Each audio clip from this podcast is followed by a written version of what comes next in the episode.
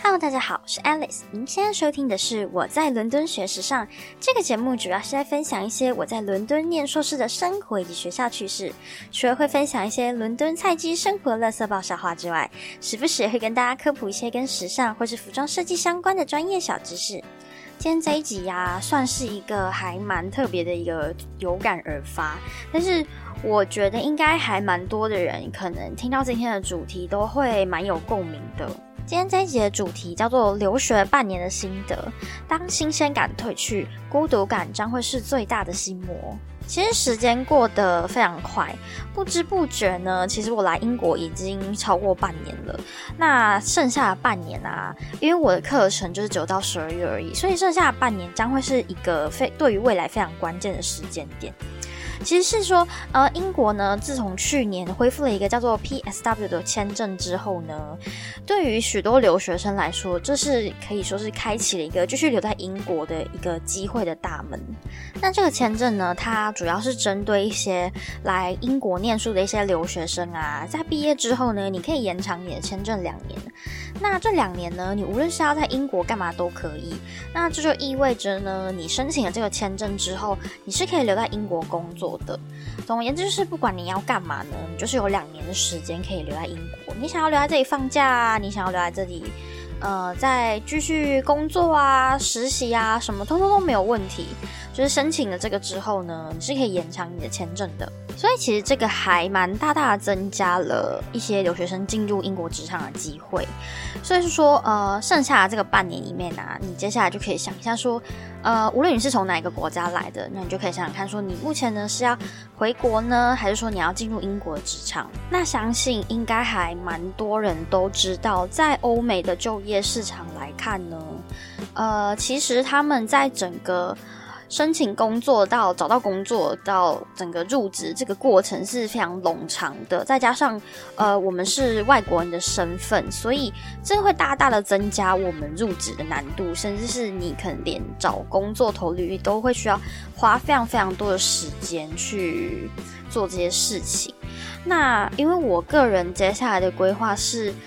因为按照我们接下来的课程规划呀，剩下来的时间都是专注在最后的硕士论文，也就是最后的 master project 上面，所以基本上就是做，嗯，就是你全心全力的 focus 在你最后的研究上面。那按照我的个人计划呢，是如果有机会的话，我是希望可以申请这个 PSW 的这个签证，然后留在英国继续工作。无论是我后续有没有办法再转。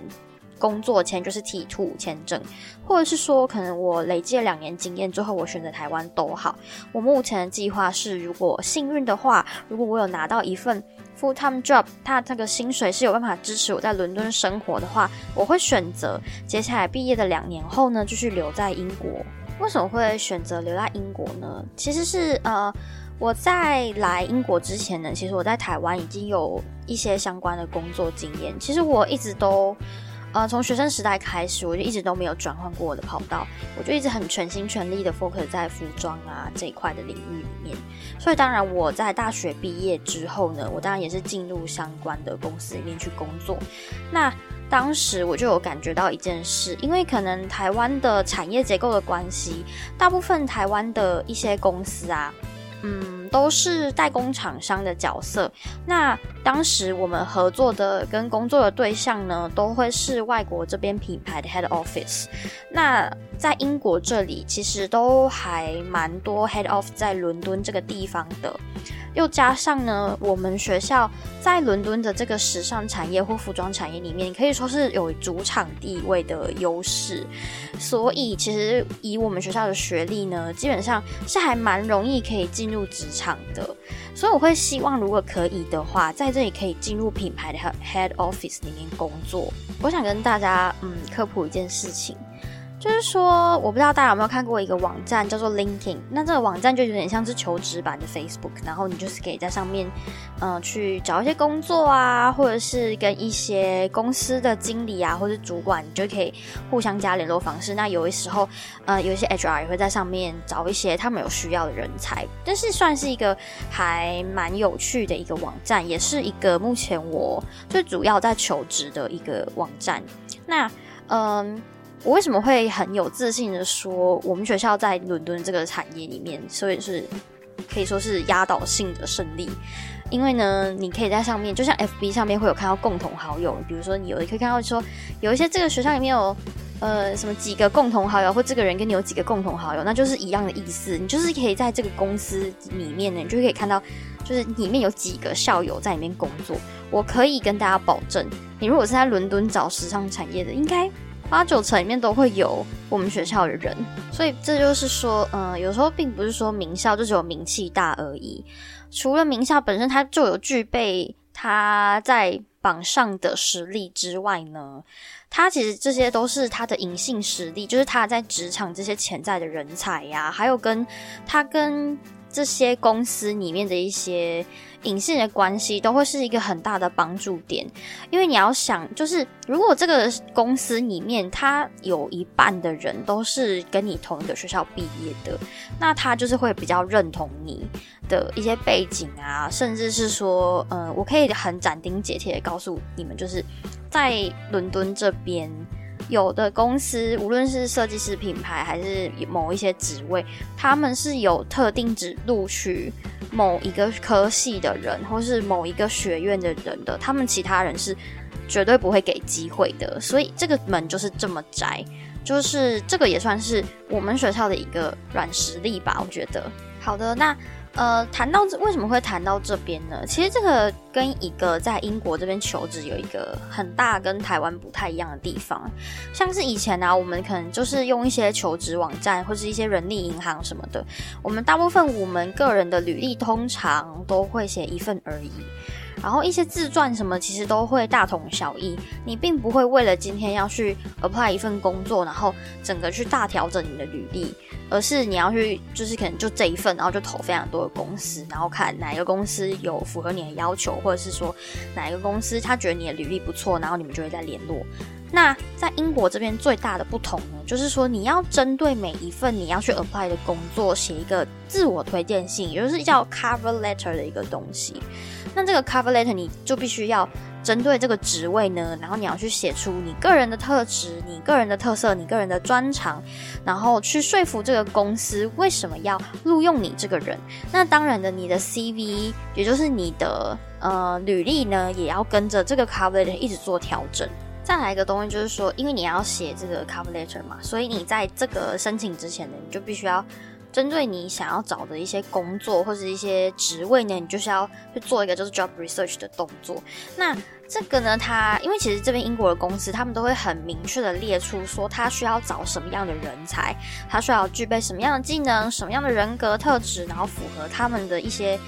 呃，要求啊什么的，那这个时候你可能就要看说，诶，可能这个公司它需要具备什么什么软体的技能，然后这个公司他们需要具备有什么什么什么经验的一些人才，然后你就要为了这些呢，去去做一个重点整理吧，然后也顺便反思一下说，诶，自己大概还缺什么东西，学校有没有资源可以再增。再加强你缺少的这一块，因为毕竟就像我之前前面几集有跟大家说过，其实学校的资源还蛮多的。那有的时候并不是老师一定会秀在课程表上面，其实有的时候你想要多学，其实是你自己要私底下去找老师去问说，哎，学校有没有这样的资源，或者是说学校有没有认识类似的公司，可以让你有这个学习的机会。那当然这些都是不用钱的，甚至有的时候你可能一问你就会发现，哇靠，老师可能给你。比你想象中的还要更多，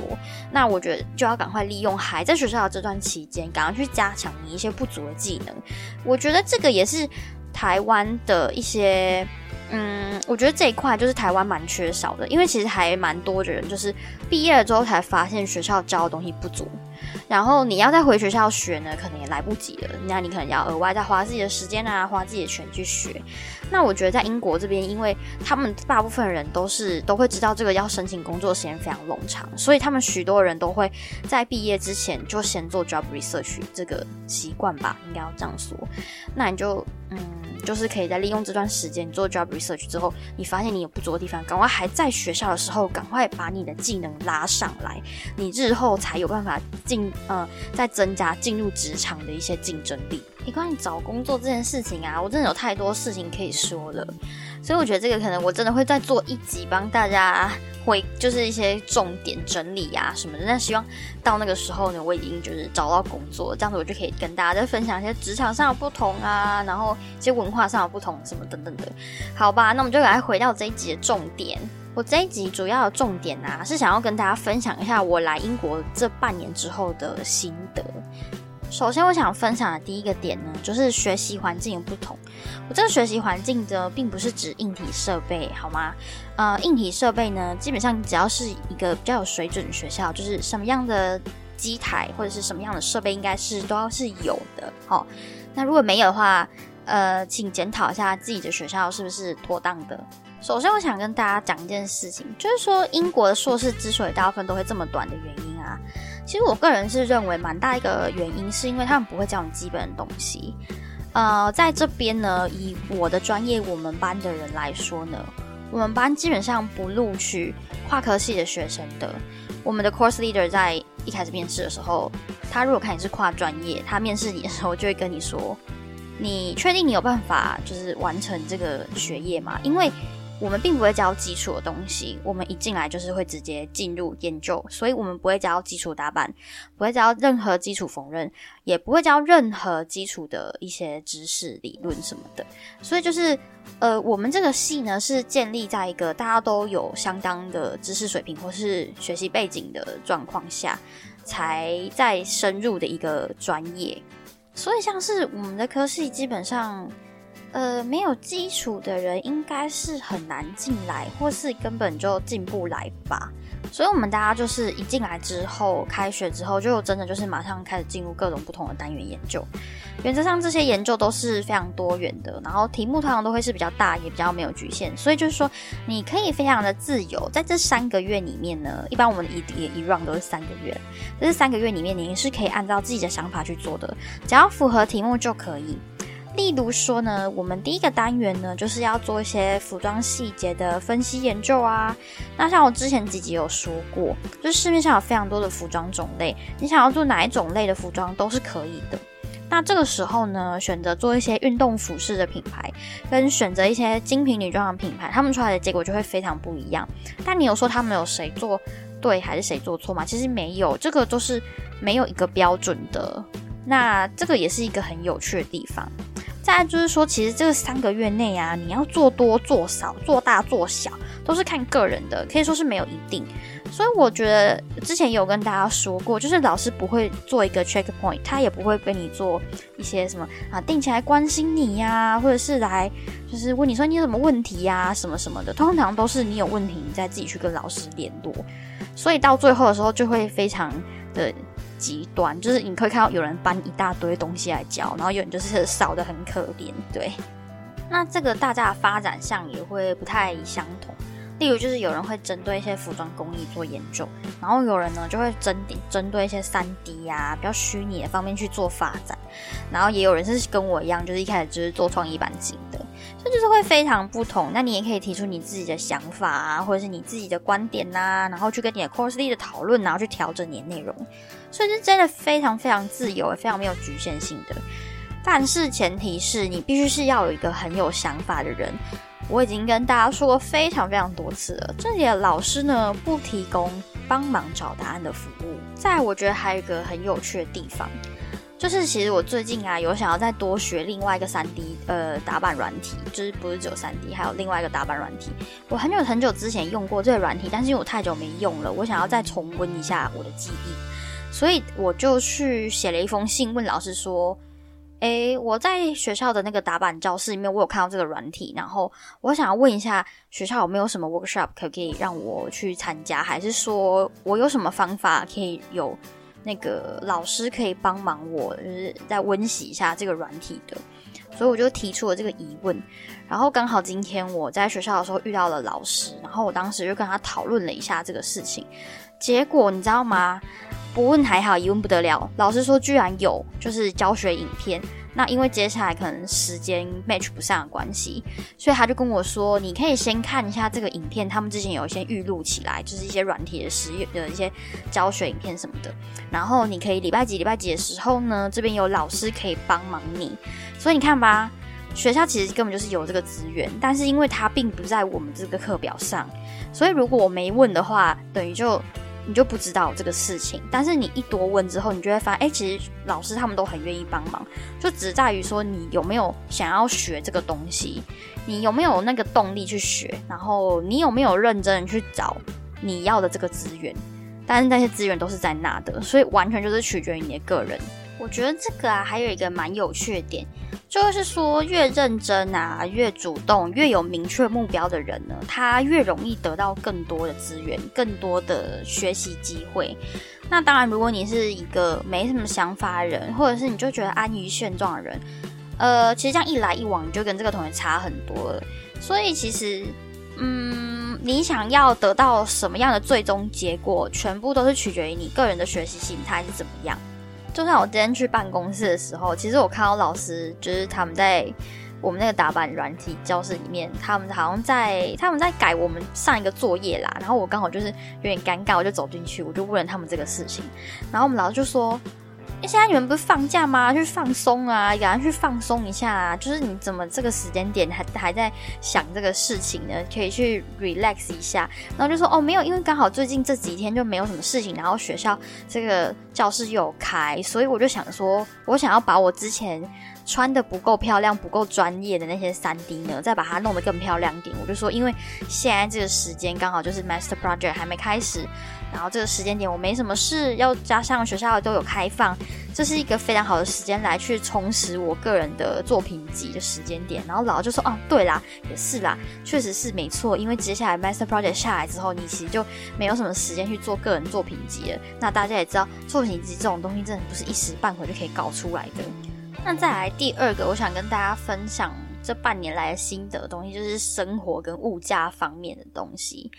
呃，我当初来英国之前呢，是非常担心这一块的，因为我都听很多很多人说英国物价啊、生活费什么都十分高昂。但是就像我之前有一集做过的内容一样，其实。呃，省钱方法还蛮多的，基本上你就是不要天天吃外食啊，然后也不要喜欢叫外卖啊。基本上这里有很多省钱小 paper，而且啊，我跟你说，我最近发现了一个我同学推荐给我的 app，超级好用。这个 app 叫做 Too Good to Go。这个 app 呢，它主要的目的是为了要减少食物浪费。所以你每一天呢，可以在傍晚的时候，或者是在店家关闭之前呢，去用一个非常非常非常低的价格去买到一个食物惊喜包。但这个惊喜包里面会有各种不同的惊喜内容，应该要这样说。那我最近购买的经验呢，是我曾经买过我家附近的一间连锁咖啡厅。那这个连锁咖啡厅呢？我还蛮不推荐的，因为它真的会给你集齐的食物，虽然给你一大袋，但是呢，你这个集齐的东西，你就是要赶快几天内都吃完。然后你们也不是不知道，英国自己就是很爱吃三明治，所以东西都冷冷的，我实在是不是很爱。所以我后来我就再也没有买过咖啡厅了，呃，那个连锁咖啡厅，我反而是最近呢，都是买我家后面的一个那种。呃，小的那种咖啡厅，然后他们家呢是有那种附手做烘焙坊的。那我其实我之前在台湾，我就超爱吃欧式面包，然后他们家每一天的面包都是新鲜现烤，然后他们的惊喜包啊，一大包是四磅，基本上我买了两三次，我一次都可以拿到八样东西。然后因为他们家的面包都是新鲜现烤的，所以不会有快要过期的问题。所以我每次呢拿到那个面包，我就可以吃一个礼拜四磅的，我就可以把一个礼拜的早餐或是午餐都解决掉。当然，这个 app 也有一个缺点，就是你不知道你会拿到什么东西。我已经有两次都拿到那种 超大块的面包，真的就是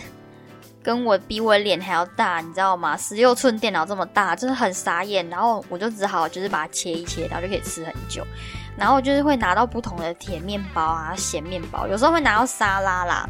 但基本上就是非常划算，而且我觉得这也是一个减少食物浪费的很好的方法。我觉得这个 app 超级优质的，它唯一的缺点就是你不知道你会拿到什么。然后这个店家就是他们大部分都是你点了之后你要自己去拿，所以你最好就是要选你家附近的店家，你走到的店家才行，因为他那个每一天拿的时间很短。然后你如果很挑食的话，我不太推荐啦，因为你真的不知道你会拿到什么，就是很惊喜。接下来就是物价部分，哎，其实这很很傻眼呢，因为基本上我觉得在这里自己煮饭是一定必须的，因为煮饭会省非常非常多钱。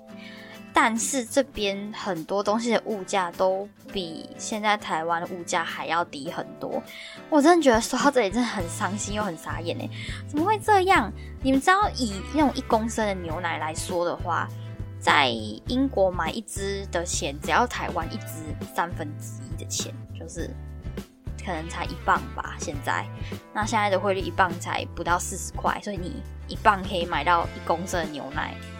就。那请问台湾现在要花多少钱才可以买到一公升的牛奶呢？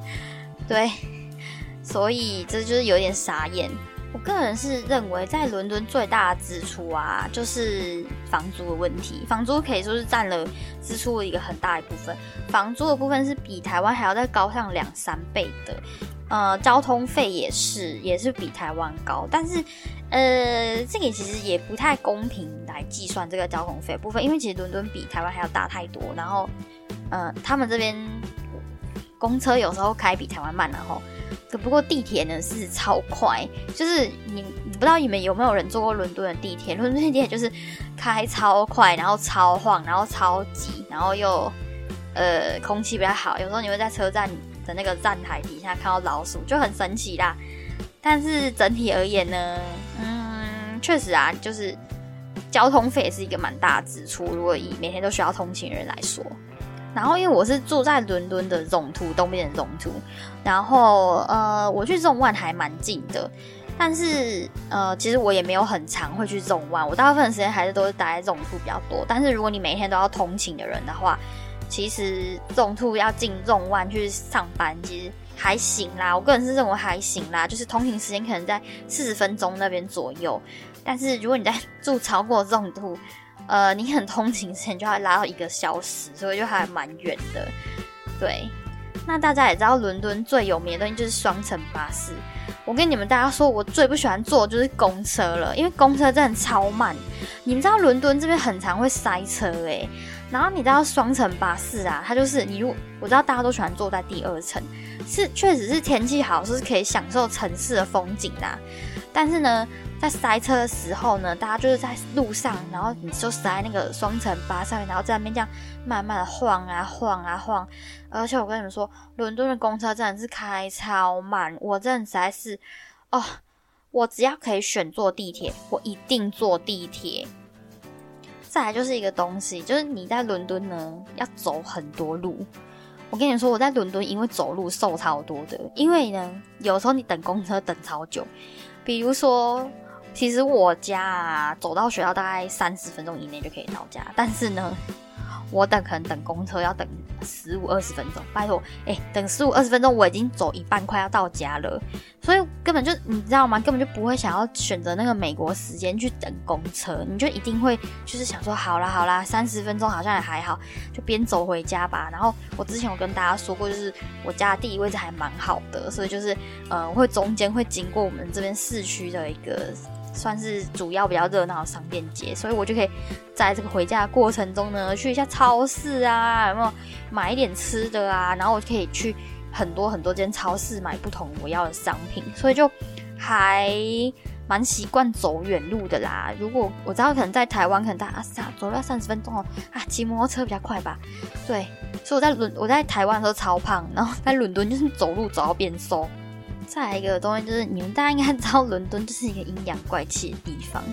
不是指人阴阳怪气，是天气非常阴阳怪气，就一下出太阳啊，然后又要下大雨，所以之前呢，我都会放一把雨伞在包包里面。但是我跟你说，这边就是你知道很多那种妖风，所以有时候风太大，那个雨伞爆炸几率超高，所以我真的后来除非下大雨。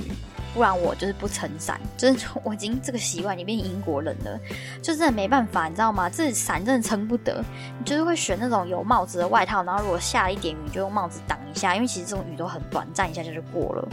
最后，最后，最后也是最难适应的一件事情，就是效率。大家应该知道，就是呃，欧洲地区的效率基本上不太高啊，吼啊，应该要说只有亚洲的效率比较高吧，应该要这样讲，好吧？就是我觉得呢，这边做什么事情都要等，而且就是你就是你你，但你也不能因为就是说效率太差而什么都不做，就是你还是得做。你如果不做的话，就是会等更久。所以你就是赶快看要打电话预约什么，就赶快电话拿下来，然后可能你自己要有心理准备，可能这个东西可能就是要等一个两个礼拜之后才能解决。基本上我觉得就是你要适应一下这边的速度啦，就是像是我之前去看医生啊，他有帮我安排量血压，我就量血压而已哟，五分钟不用的事情，我排了一个礼拜。真的，而且我跟你们说，我家的这个 GP 已经效率很高了，因为我家的 GP 呢还有线上问诊这个服务，所以它还蛮方便的。你就是可以填一些问题，然后你就等他回复你，而且基本上回复的还蛮快的。所以，哎，应该是他的快是英国的快啦，就是你可能早上填啊，然后他可能隔天或隔两天就会回你，所以我觉得还行啦。哎，因为我朋友的 GP 呢，就是量血压要等。两个礼拜，啊，有的人要等一个月，基本上一个月我就已经快要死了，或者是我病已经好了。那我朋友就是他们的 GP 根本就是幽灵，幽灵 GP，就是完全都没有要干嘛。因为其实如果你是女生的话，英国这边他们会有像台湾规定一样，就是他们会安排你做子宫颈膜片。然后我们班居然都是我们班都是女生啦，我们班居然只有我。刷到 GP 通知说：“Hello，你可以来做子宫颈抹片哦，不用钱的，因为政府规定的就是你就是一定要做什么。你看啊，其他人的 GP 都不知道他在干嘛耶，所以就很傻眼。所以我觉得我家的 GP 已经还算不错了。然后哎，对啦，我同学的 GP 也不错啦，他们会发那个线上瑜伽的课程，跟他们说大家就是要做运动哦什么的，就呃好吧。再就是应该还蛮多人知道，就是。”呃，就是在日常生活中，英国人超爱说 sorry，所以真的是一天到晚都在跟别人说 sorry，就还蛮有趣的啦。那最后一件事情呢，也是我今天想要跟大家分享的一个重点，因为其实来伦敦这边呢，最后念书的时光也已经剩下半年了，其实时间过得非常快。那当初来英国的时候，其实很多人都觉得很新奇呀，很新鲜呐，新的环境啊，新的事物啊。然后再加上，其实这边的街道上都是一些外国脸孔，你就会觉得一切事物都会很有新鲜感。但其实现在新鲜感已经慢慢褪去了，所以我觉得现在最重要面临的问题是孤独感。我曾经有跟我同学讨论过这个问题，其实大家多多少少都会有这种感觉。有的时候并不是说想家，想家的感觉跟觉得孤独跟没有归属感是两码子事。因为其实呢，嗯。我觉得我个人的问题是，我之前没有自己住过，我之前都是有就是室友啊，或是我跟家人住。那虽然说我这次是有隔壁邻居，就是我的 flatmate 他们，呃，就是是住在一起，但其实基本上我跟他们也没有什么太大的交集，因为像护士阿姨他们都是比较早去上班，然后也比较早去下班。那呃，其实我平常也不太会碰到他们，因为我大部分时间都还是会留在学校做我自己的研究什么东西的。再加上呢，其实你们前面几集 也听了，就知道就是说我跟我邻居平常不怎么聊天。然后再加上我住的这个 flat 里面呢是没有客厅的，我们家就是只有 share 厨房跟 share 就是呃就是那个叫什么呢？就是算是储物间吧，就是一些就是一些放就是洗衣机呀，然后还有放一些你比如说。嗯，你那些锅碗瓢盆那个厨房的那些储收收纳柜吧，还有一个小小的饭桌，但基本上不会有人在那个饭桌上面聊天。那个饭桌上面就是拿来放信封啊，这个一些信啊，给一些包裹什么的。呃，基本上没有客厅，基本上也不会有一个可以跟人交流的地方，所以大家回家之后都是各自待在自己房间里面。然后我不知道为什么，就是我现在就感觉晚上孤独感超重，就是。我我不知道，我这真的不是想家哎，就是那种跟想家感觉是不太一样。就是我觉得应该任何一个留学生都会有这个问题，就是你会觉得很孤独，然后一个人在异国他乡，然后你都要独自去面对这各种困难呐，各种不同奇奇怪怪的问题，就是这种感觉很奇怪，你会找不到一种归属感。像我觉得最近这个问题就很有感，尤其在夜深人静的时候，或者独自在家的时候，我觉得这种孤独感尤其强烈，而且。当负面情绪来临的时候，我真觉得再坚强的人，负面情绪都会被放大，所以你就会更难从这个低潮情绪中把你自己抽离出来。然后我跟我同学讨论过这个问题，我就说，哎，我发现我不太喜欢自己一个人待在家，而且甚至我会越来越不喜欢自己一个人在家里，我就是会尽量觉得。要找事情给自己做，尽量找一个今天的可能代办事项啊，还是什么一个出门的目标，或者是一个理由什么的，我就会觉得在家变得好孤独哦，而且那个寂寞感非常重诶。所以我真的就会尽量把我自己安排在学校忙一点啊，或者待在学校长一点的时间，或者是找同学出门走走啊，去公园散步啊。去超市买东西还是什么都好，就是我会尽量减少自己待在家里的机会。我觉得可以借由这个方法减少我的孤独感。然后其实因为我最近开始很认真在找工作，那前一轮的工作面试什么，通通都石沉大海，所以我最近就觉得天哪，就是我开始要面对这些事情了。然后找工作感觉一开始又不太顺利啊什么，但知道这个就是。呃，一开始不可能这么顺利啊，没有这么幸运什么的，但是总是会有一点挫折感，所以最近就有一点陷入低潮的感觉，所以我觉得这个很困难耶，这真的很困难，所以我就尽量觉得说，嗯，我要把让我自己坚强起来呀什么的，然后我觉得还是减少在家里的机会，所以你看，我最近就是找各种理由出门，找各种理由去学校，比如说去学校。打板呐，穿三 D 呀，还是什么搞个人作品集什么的，我就是会给我自己一个理由，然后不要待在家。我只要一不待在家，我心情就会很好。但是我困在家里，我就会觉得心情很荡，然后孤独感很重。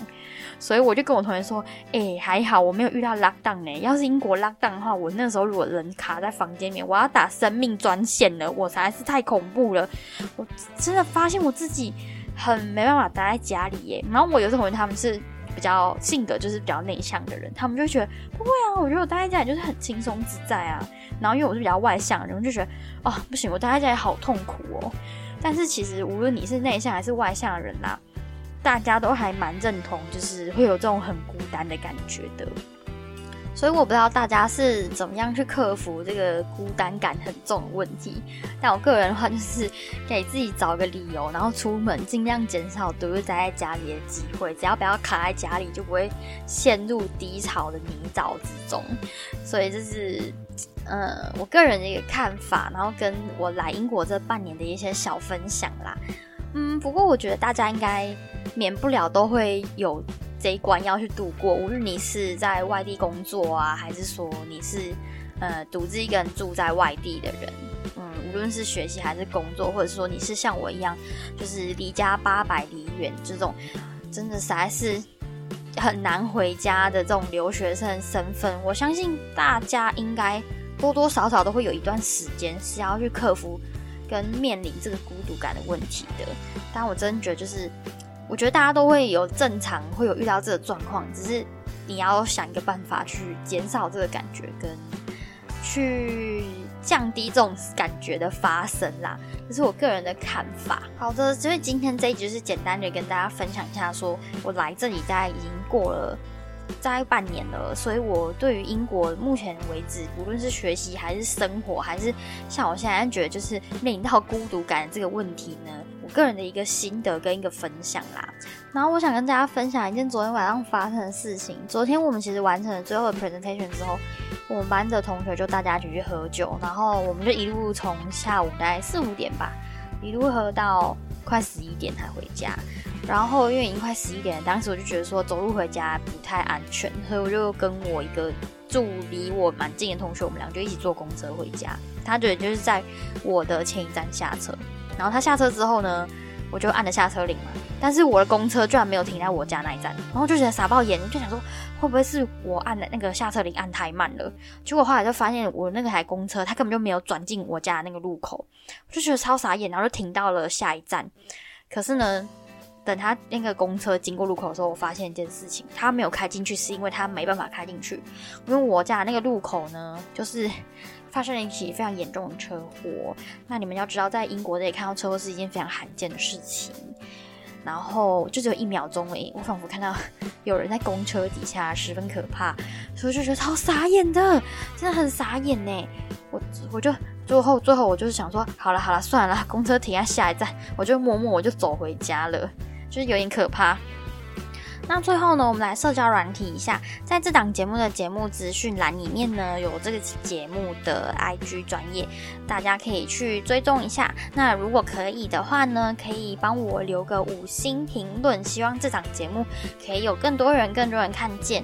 那接下来呢，我可能会想要做一些主题，也许是跟我同学有一个多人的访谈节目，大概也是想要谈论一下，就是说我们来英国这段时间的心境上的变化啊，学习上的变化，还有一些觉得呃不同的地方，跟大家觉得自己有什么改变的地方，这是目前我想要做的方向。但是因为是比较多人的，所以可能要规划一下要怎么样录音啊，然后我后面要怎么剪辑，因为毕竟我自己录自己剪。是比较简单，但是人一多之后，可能就会比较困难一点点。所以这个部分可能后续会再再研究一下要怎么做这样子。那么我是 Alice，我们下次再见喽。